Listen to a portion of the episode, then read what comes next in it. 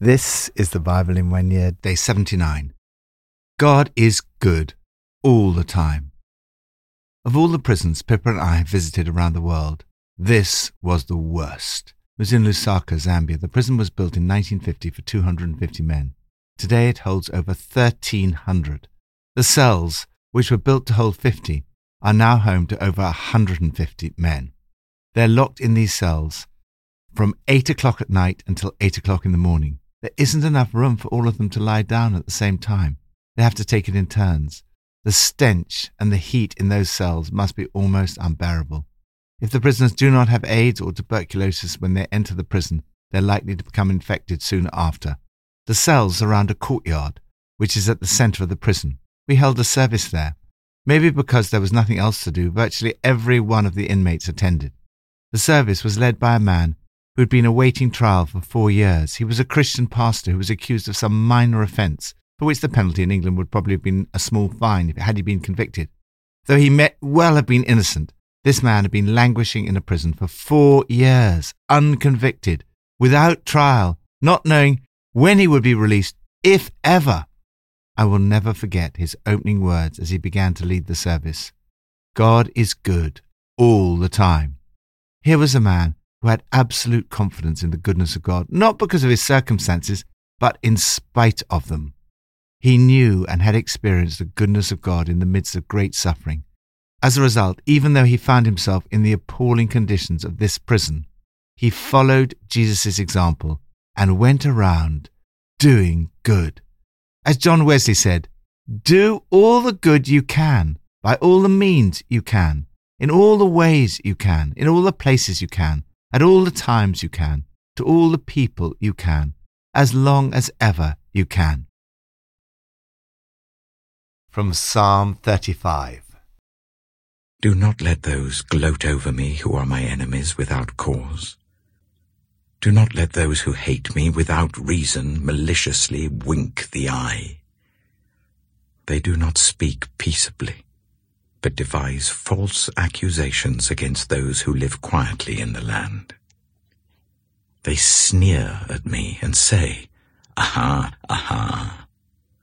With our own eyes we have seen it. Lord, you have seen this. Do not be silent. Do not be far from me, Lord.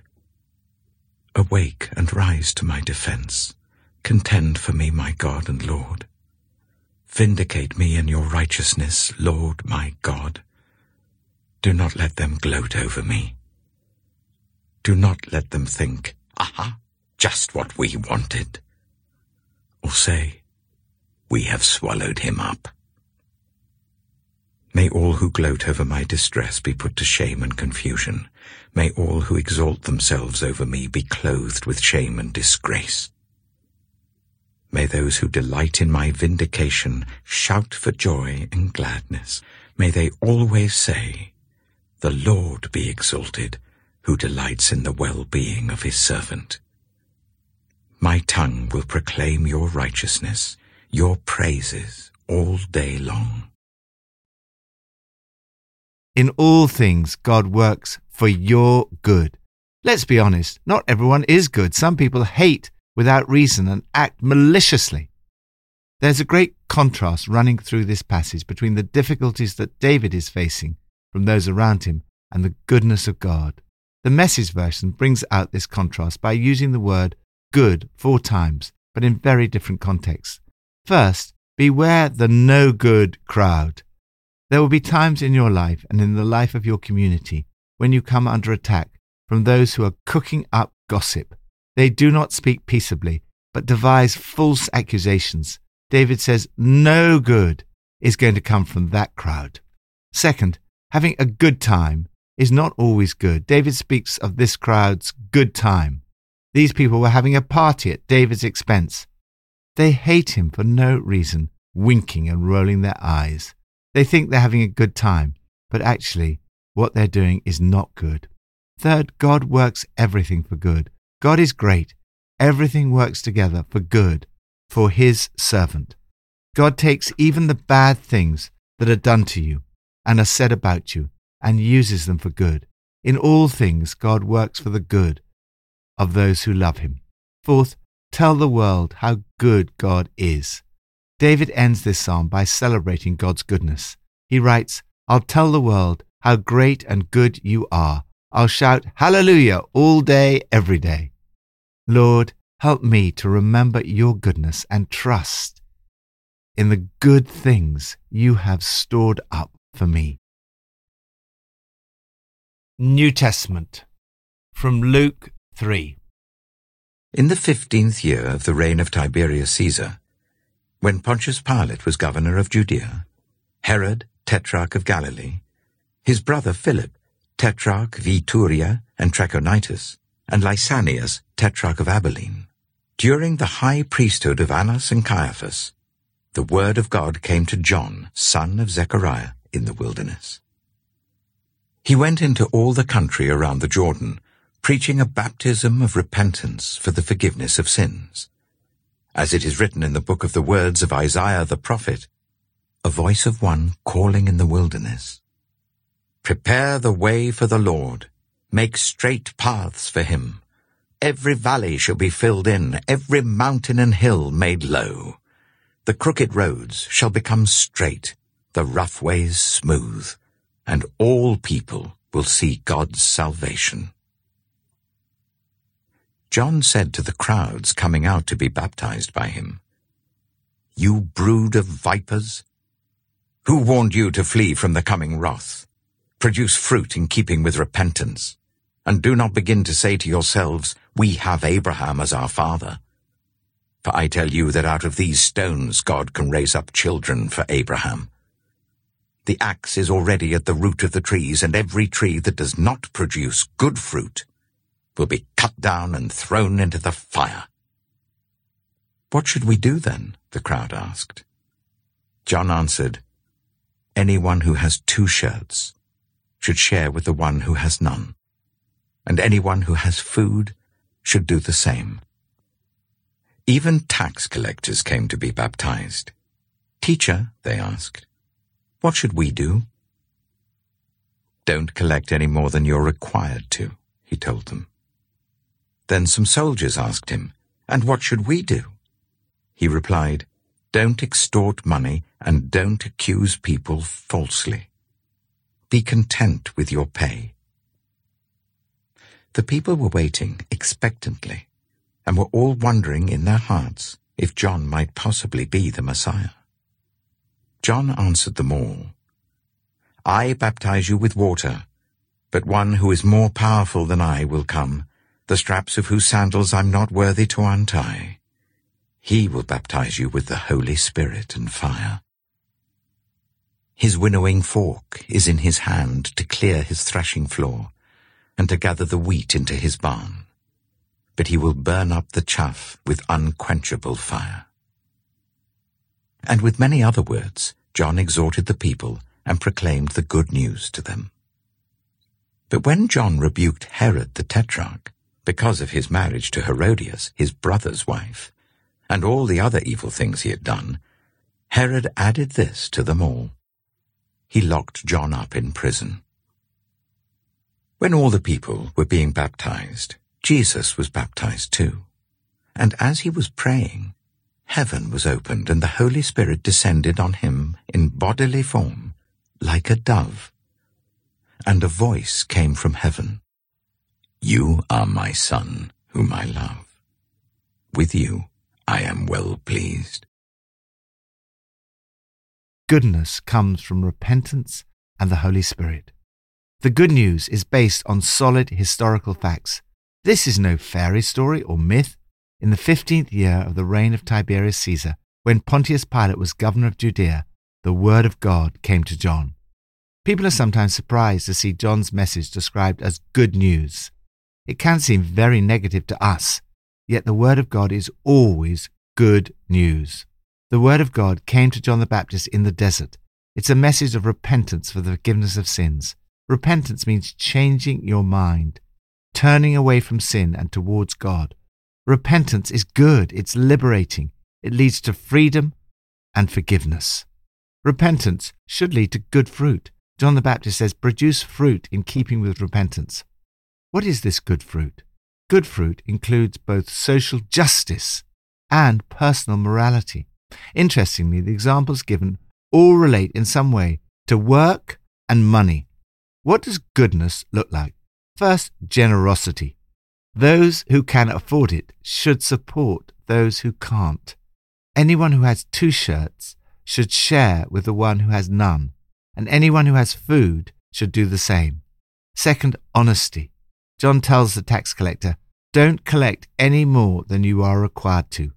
Third, contentment. John tells the soldiers, Don't extort money and don't accuse people falsely. Be content with your pay. John is not just a preacher of social righteousness. He says of Jesus, He will baptize you with the Holy Spirit and fire. Fire symbolizes purity, power, and passion. As Jesus prayed, the Holy Spirit descended on him in bodily form like a dove, and a voice came from heaven You are my Son, whom I love. With you I am well pleased. Goodness is one of the characteristics listed by St. Paul as the fruit of the Spirit. Through the Holy Spirit, we experience God's goodness. What God said to Jesus, he says to you. First, enjoy being a child of God. God says to Jesus, You are my son. Through Jesus, you can call God Father. While Jesus' sonship is unique, the Apostle Paul writes that God sent the Spirit of his Son into our hearts. You are given this same experience of being a child of God by adoption. This experience is vital for your identity, confidence, and security. Second, experience God's love. God says to Jesus, You are my Son, whom I love. Now, as St. Paul writes, God's love has been poured out into our hearts through the Holy Spirit who has been given to us. The Holy Spirit gives you an experience of God's goodness and love for you. Third, expect God's pleasure. God says to his Son Jesus, With you I am well pleased. When the Spirit of God dwells in you, your life becomes pleasing to Him. As you experience God's love and goodness poured into your heart by the Holy Spirit, the good fruit of the Holy Spirit will grow. Lord, thank you that you love me as your child and that you take pleasure in me. Help me to live a life of generosity, honesty, contentment, and to bear good fruit. Old Testament from Numbers 9 to 11. On the day the tabernacle, the tent of the covenant law, was set up, the cloud covered it. From evening till morning, the cloud above the tabernacle looked like fire. That is how it continued to be. The cloud covered it, and at night it looked like fire. Whenever the cloud lifted from above the tent, the Israelites set out. Wherever the cloud settled, the Israelites set up camp. At the Lord's command, the Israelites set out, and at his command, they set up camp. As long as the cloud stayed over the tabernacle, they remained in camp. When the cloud remained over the tabernacle a long time, the Israelites obeyed the Lord's order and did not set out. Sometimes the cloud was over the tabernacle for only a few days. At the Lord's command, they would set up camp, and then at his command, they would set out. Sometimes the cloud stayed only from evening till morning, and when it lifted in the morning, they set out. Whether by day or by night, whenever the cloud lifted, they set out. Whether the cloud stayed over the tabernacle for two days, or a month, or a year, the Israelites would remain in camp and not set out. But when it lifted, they would set out. At the Lord's command, they set up camp, and at the Lord's command, they set out. They obeyed the Lord's order in accordance with his command through Moses.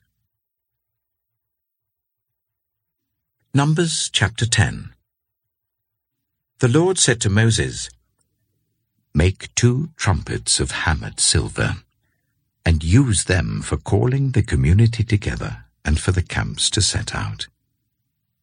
When both are sounded, the whole community is to assemble before you at the entrance to the tent of meeting. If only one is sounded, the leaders, the heads of the clans of Israel, are to assemble before you. When a trumpet blast is sounded, the tribes camping on the east are to set out. At the sounding of a second blast, the camps on the south are to set out. The blast will be the signal for setting out. To gather the assembly, blow the trumpets, but not with the signal for setting out. The sons of Aaron, the priests, are to blow the trumpets. This is to be a lasting ordinance for you and the generations to come. When you go into battle in your own land against an enemy who is oppressing you, sound a blast on the trumpets. Then you will be remembered by the Lord your God and rescued from your enemies. Also, at your times of rejoicing, your appointed festivals and new moon feasts, you are to sound the trumpets over your burnt offerings and fellowship offerings, and they will be a memorial for you before your God. I am the Lord your God. On the twentieth day of the second month of the second year, the cloud lifted from above the tabernacle of the covenant law. Then the Israelites set out from the desert of Sinai and travelled from place to place until the cloud came to rest in the desert of Paran. They set out this first time at the Lord's command through Moses. The divisions of the camp of Judah went first, under their standard. Nahshon, son of Amminadab, was in command.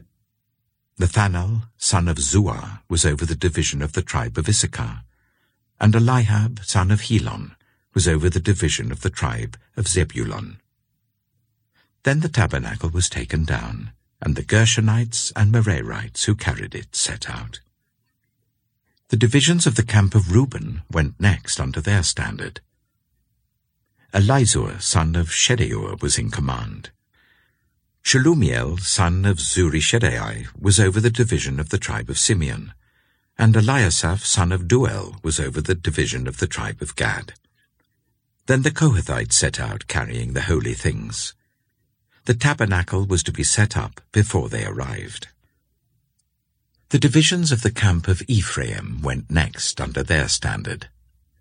Elishama, son of Ammihud, was in command. Gamaliel, son of Pedahzur, was over the division of the tribe of Manasseh, and Abidan, son of Gideoni, was over the division of the tribe of Benjamin. Finally, as the rear guard for all the units, the divisions of the camp of Dan set out under their standards. Ahiezer, son of Ammishaddai, was in command. Pagiel, son of Okran, was over the division of the tribe of Asher, and Ahira, son of Enan, was over the division of the tribe of Naphtali. This was the order of march for the Israelite divisions as they set out. Now Moses said to Hobab, son of Reuel, the Midianite, Moses' father-in-law, We're setting out for the place about which the Lord said, I will give it to you.